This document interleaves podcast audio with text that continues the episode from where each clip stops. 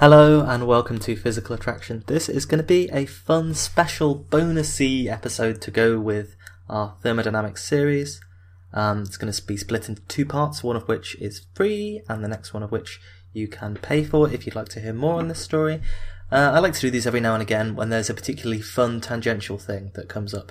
And in the course of researching the laws of thermodynamics, I got caught up in so many different free energy conspiracy theories. So I looked into some of them and I found a whole bunch of really entertaining stories. So here we go. There is no such thing as free energy.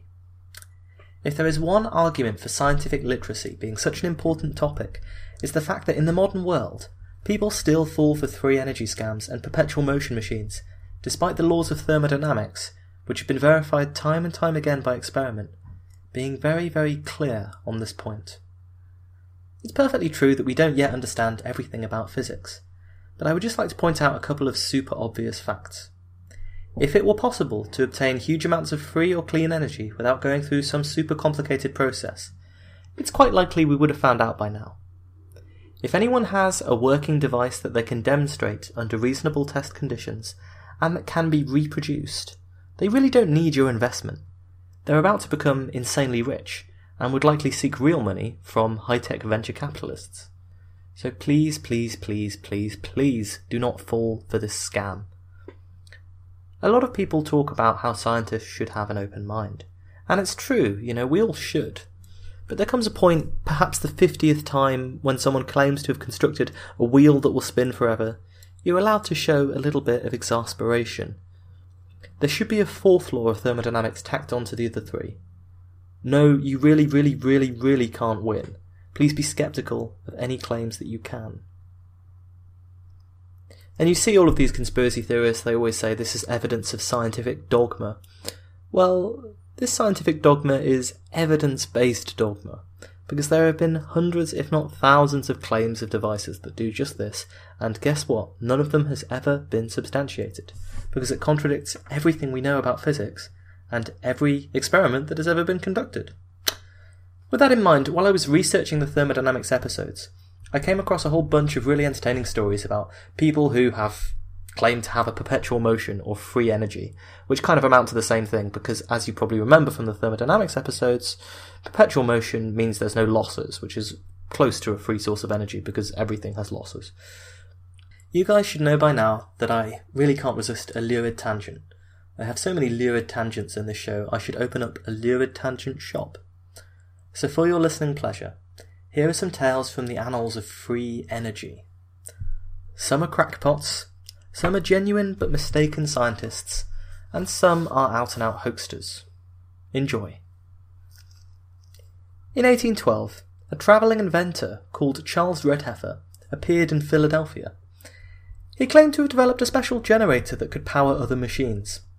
He showed curious onlookers, for a fee of one dollar, his machine which he claimed was powering another connected machine. By the way, some sources report that he charged men $5 and women $1, or even allowed women in for free. So maybe today's physics based chat up line should be Hey baby, do you want to see my perpetual motion machine? There's no way that should be misinterpreted. By the way, I think any claims of perpetual motion in the bedroom should be met with exactly the same amount of skepticism as claims of free energy in the lab. You've got to generate heat somewhere. Anyway, back to Dodgy Redheffer's dodgy schemes. Supposedly, the two machines that were linked together allowed one to power the other. I mean, I love this as a scheme. It's practically like saying, look, if you ignore the power cord and the massive energy infrastructure behind it, the lamp lights itself. But engineers noticed that the gears were worn the wrong way round if this perpetual motion machine were truly driving the other one. Turns out you could get this effect if your machine contained a little clockwork motor. So they tried to expose his scheme by hiring an engineer called Isaiah Lukens to build a similar machine, which they used uh, a hidden clockwork motor in as a power source. And this is where it gets brilliant because Redheffer, showing an amazing amount of gullibility for a scammer, apparently believed that the machine was real and offered to buy the device. Seriously, they build a machine to trick this guy into thinking that it's real. The guy was supposedly like, wow, I only claimed to have perpetual motion, but these guys actually managed it. I'm rich, richer than astronauts. Dodoy. So, after the good people of Philadelphia got sick of him, Charles Redheffer set up shop in New York City with another, almost identical device. Robert Fulton exposed Redheffer's fraud when the device was exhibited at a special display in New York. He thought he heard mechanical motion and ripped away some floorboards to reveal a hidden wire made of catgut. On closer examination, it was revealed that the true source of the power was, quote, a poor old wretch with an immense beard who appeared to have suffered long imprisonment, according to Fulton's biographer. Literally, there was some old guy turning a handle to power the machine. As crackpot perpetual motion machines go, locking up an old man to turn a crank for you is spectacularly unsophisticated. Charles Redheffer, the Scooby Doo villain of perpetual motion, four years later, as late as 1820, was getting patents for a device to produce power. But unfortunately, the patent was lost in the Great US Patent Office fire of 1826. I know it sounds like I'm making that up, but there was a Great US Patent Office fire of 1826, and patent historians constantly lament it.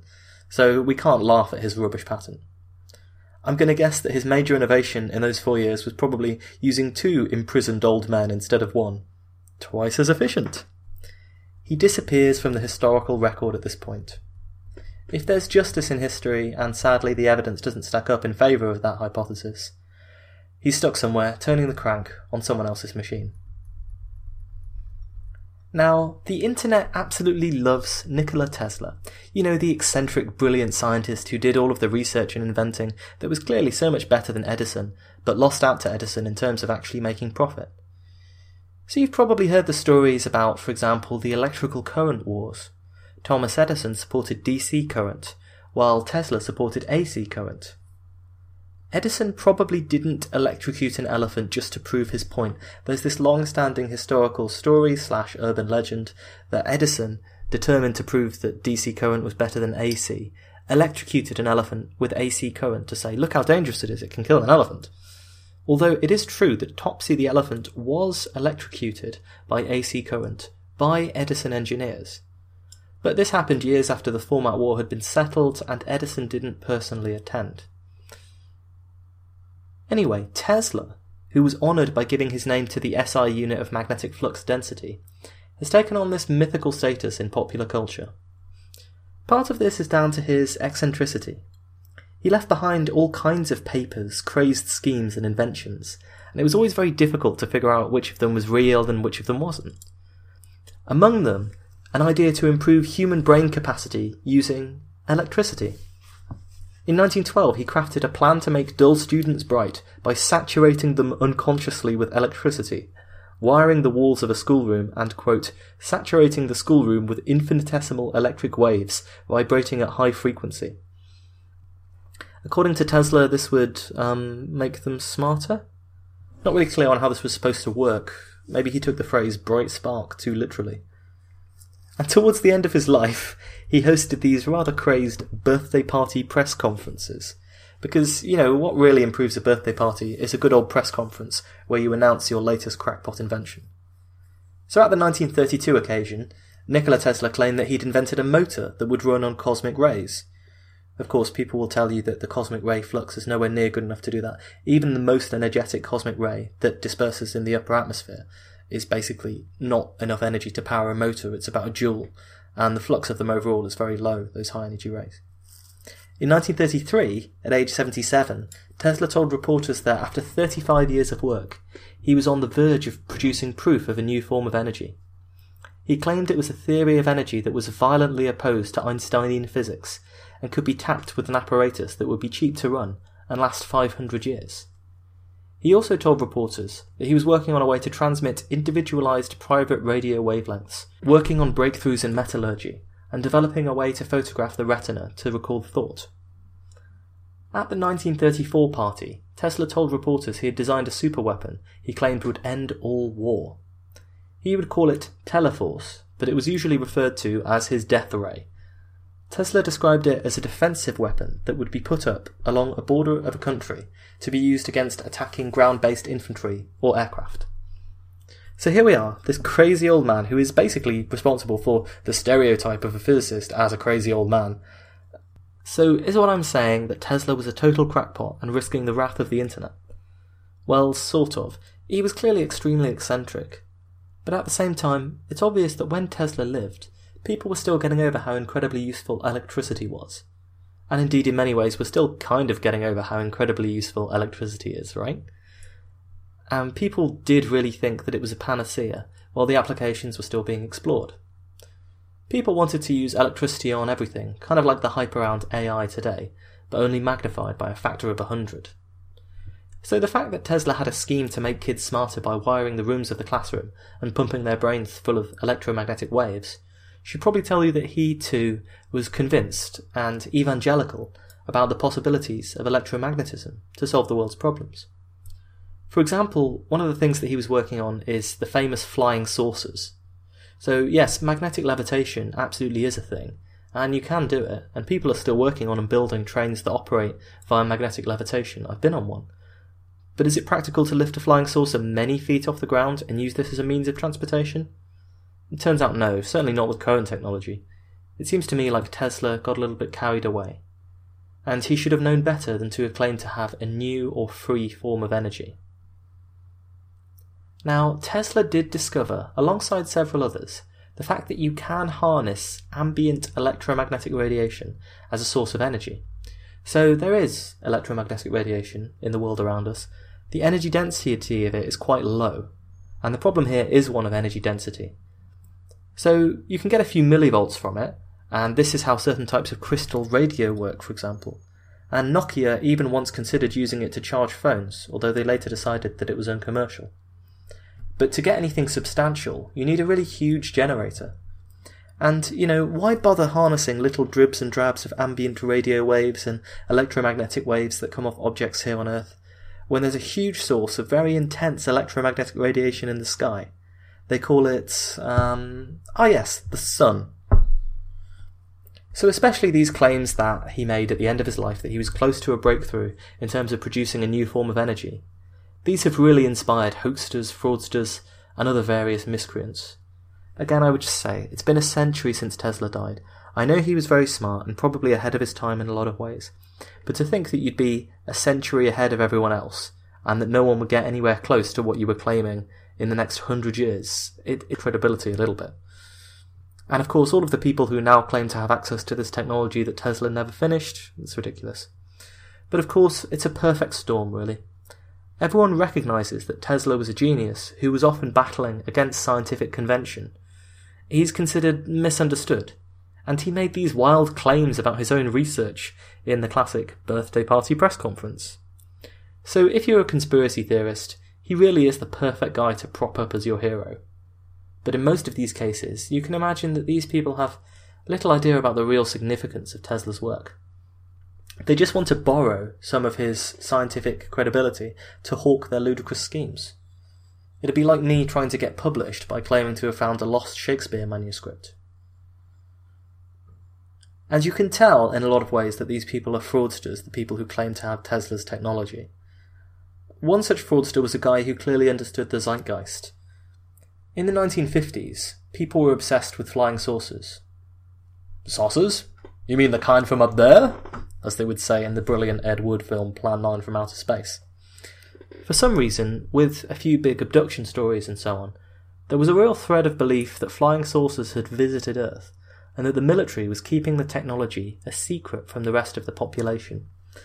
This is a thread that you find throughout these conspiracy theories. I read an amazing one the other day that managed to somehow marry this idea that Tesla found free energy and the government repressed it for um, reasons with another great conspiracy theory, which is that of 9 11 truths. And their argument was that, you know, you probably heard the classic 9 11 truth conspiracy theories that say the impact of the planes on the Twin Towers wasn't sufficient to bring down the buildings and something else must have been going on, like a controlled demolition.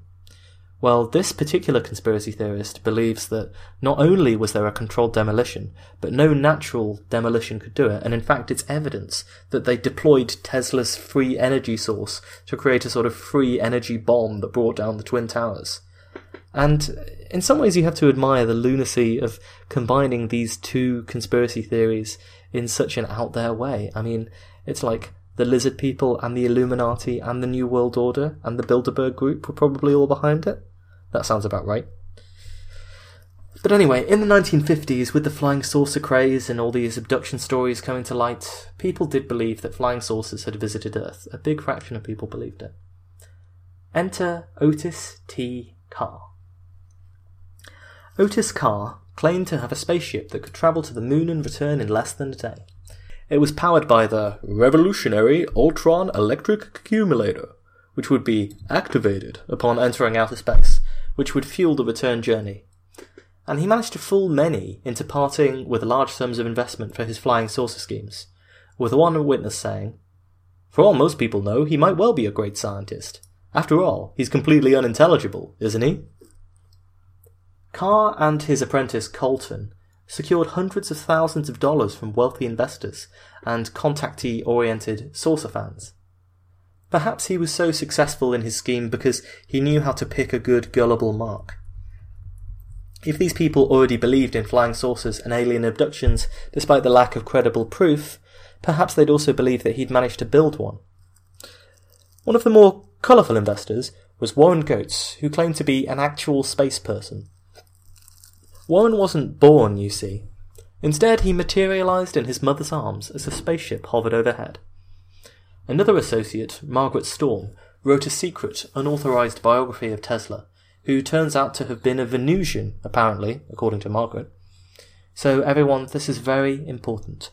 We're not saying that Tesla was a Martian. That's an absolutely ridiculous claim. But there is incontrovertible evidence that he did, in fact, come from Venus. So, early demonstrations showed nothing more than a device that could produce a low hum, which I can also do. But Carr, apparently convinced by his own invention, went for a large public demonstration in 1959. Early demonstrations showed nothing more than a device that could produce a low hum, but Carr, apparently convinced by his own invention, went for a large public demonstration in 1959. This is a really common thread with these lunatic inventors. What they usually do is set some date for a huge public display of the technology. Then, when they're trying to get people to invest in it, they can say, Look, of course this is real. I called a big meeting and invited a whole bunch of people. My reputation is at stake. I don't want to spoil the surprise by demonstrating it too early. I just need a little money to get it off the ground. Literally, in the case of Otis Carr's flying saucers. And if you believe that, I've got a bridge in Brooklyn to sell you. But of course, this big public demonstration to prove my credibility thing it does kind of fall apart when your technology doesn't work at all. And sure enough, at the last moment, he claimed to be feeling unwell and skipped town.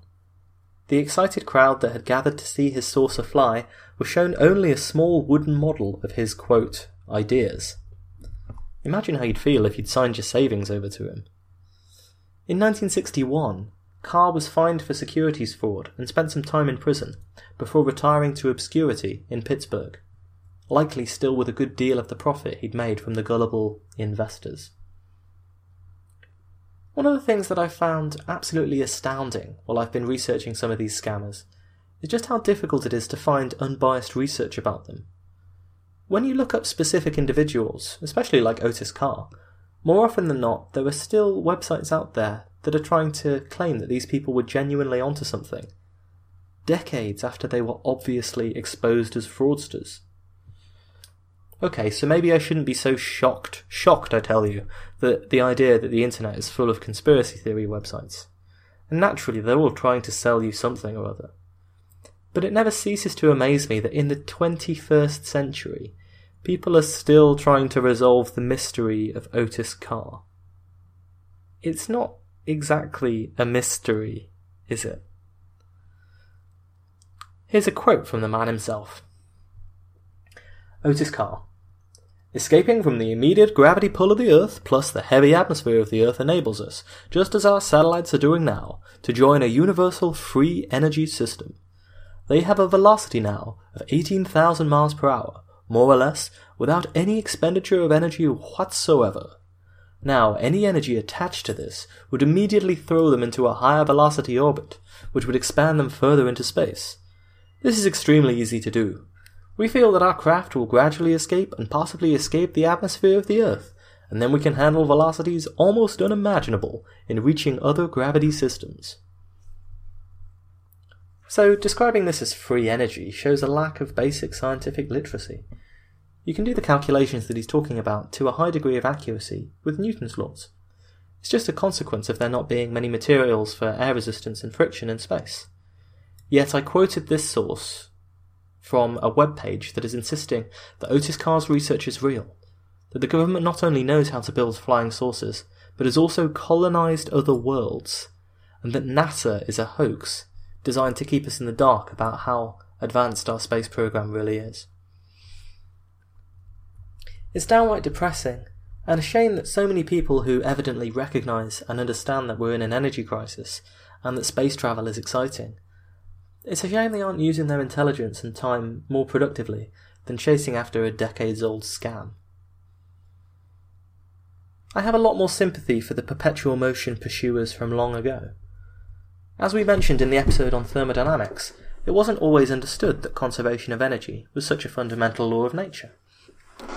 After all, there seemed to be all kinds of things that, to a naive point of view, violated this rule. Magnets, for example, seemed to move when you brought them close together, without being externally forced. There was obviously something weird going on with gravity. And the second law, you can't break even, entropy always increasing, this is even less obvious.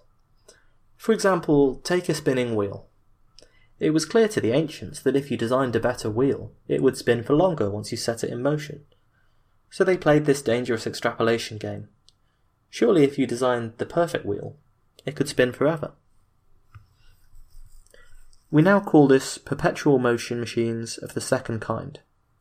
So the first kind give you free energy, and the second kind just never slow down.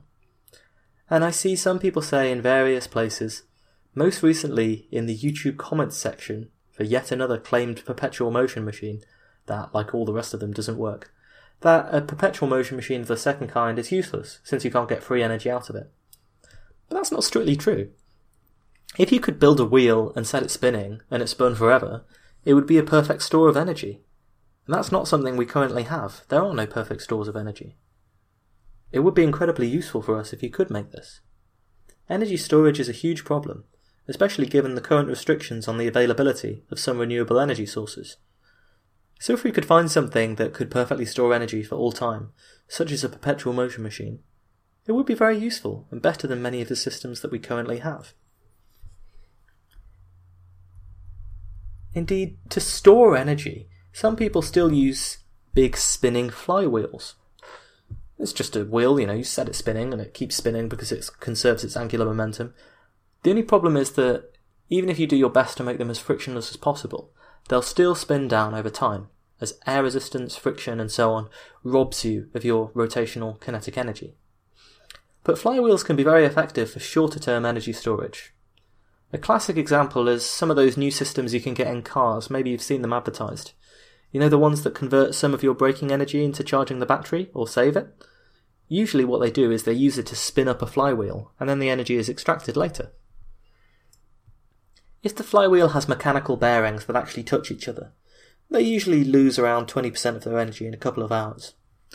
But with magnetic bearings that involve less friction, you can reduce that to only 5% of energy a day. So you can already see that flywheels might be useful under certain circumstances. Let's say you had an electricity grid powered by a lot of solar and wind. During the day, the solar wheel powers everything and accelerates the flywheels until they're losing a lot of energy. Then at night, energy is extracted from the flywheels to power other things. Of course, this involves losses, but since you waited less than a day, you won't lose too much due to the flywheel spinning down. Most of it will be in the conversion, but since we generate electricity by rotating things essentially, that conversion rate will be pretty good. And indeed, in some places, the grid already uses these as a storage system. When excess power is generated, they automatically spin up, and when it's needed, they extract energy from the wheels.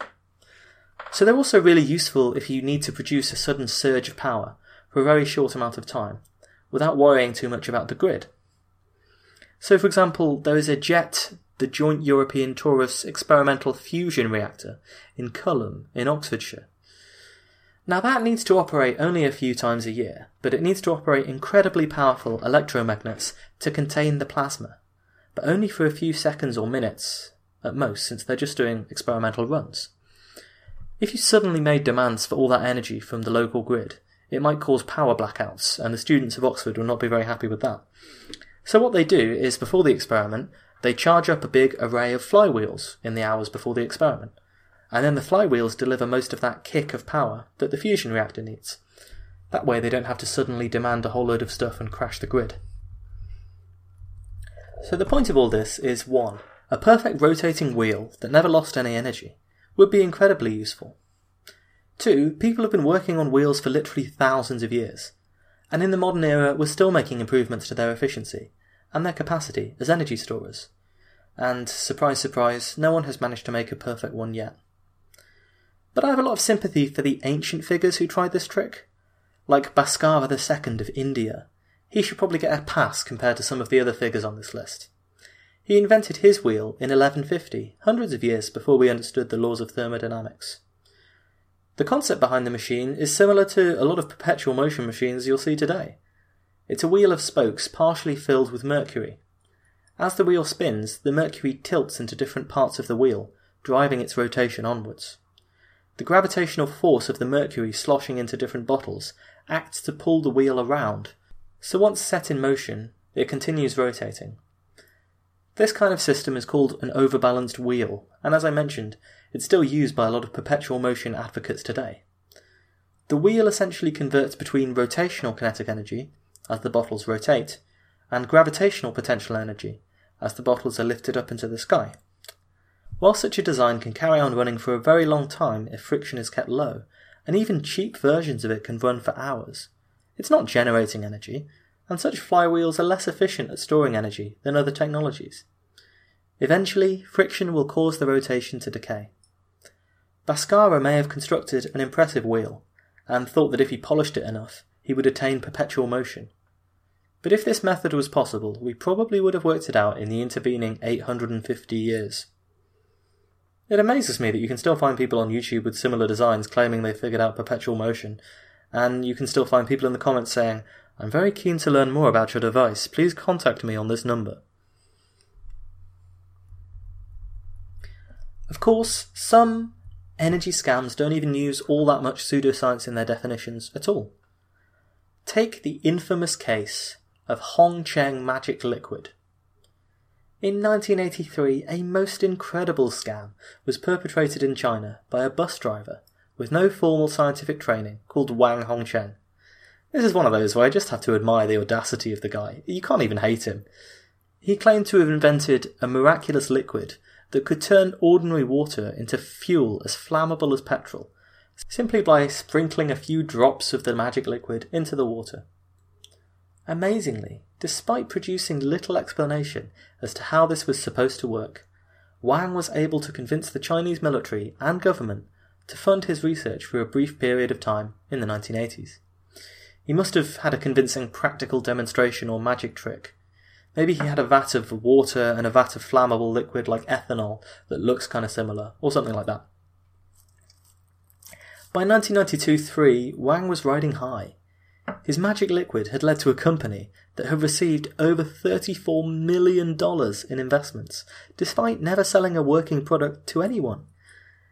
He had probably benefited from the low state of science literacy in China at the time, as his claims contradict all known laws of physics and chemistry.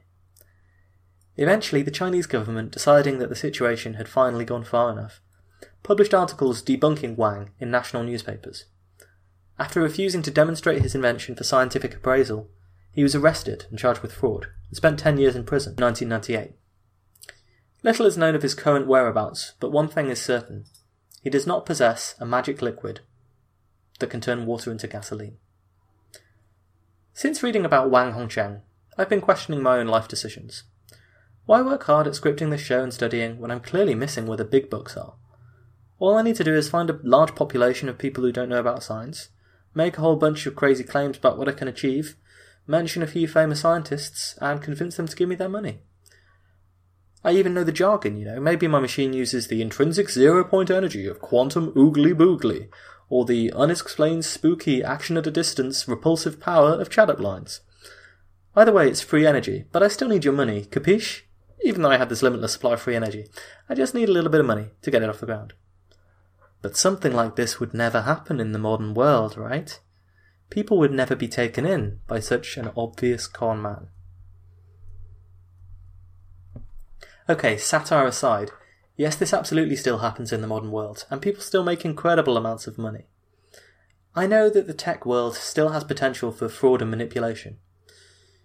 There are legitimate reasons why you'd want to keep your technology a secret, so that others don't imitate it before you're ready for market, so you continue working on the revolutionary breakthroughs that just need a few more tweaks. That kind of thing.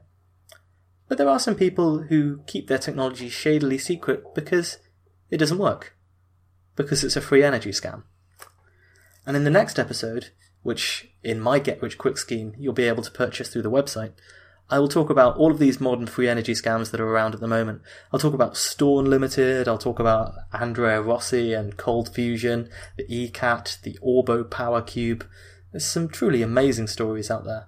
Um, lots of grifters and people of that sort. And if you want to download that episode, you can go to Patreon You'll be able to find it there, hopefully at the same time as I release this episode. Or you can go via our website and you can go to PayPal. If you donate $3 via the PayPal link, I will send you a copy of the episode. Please leave an email so I can send you the episode. And yeah, I hope you'll enjoy it because it's all about modern scams. So, if nothing else, if you're looking at investment opportunities for free energy, maybe I can help you out. Until next time, then, I hope you enjoyed this fun little diversion, and I hope that you see me in a few minutes at the bonus episode.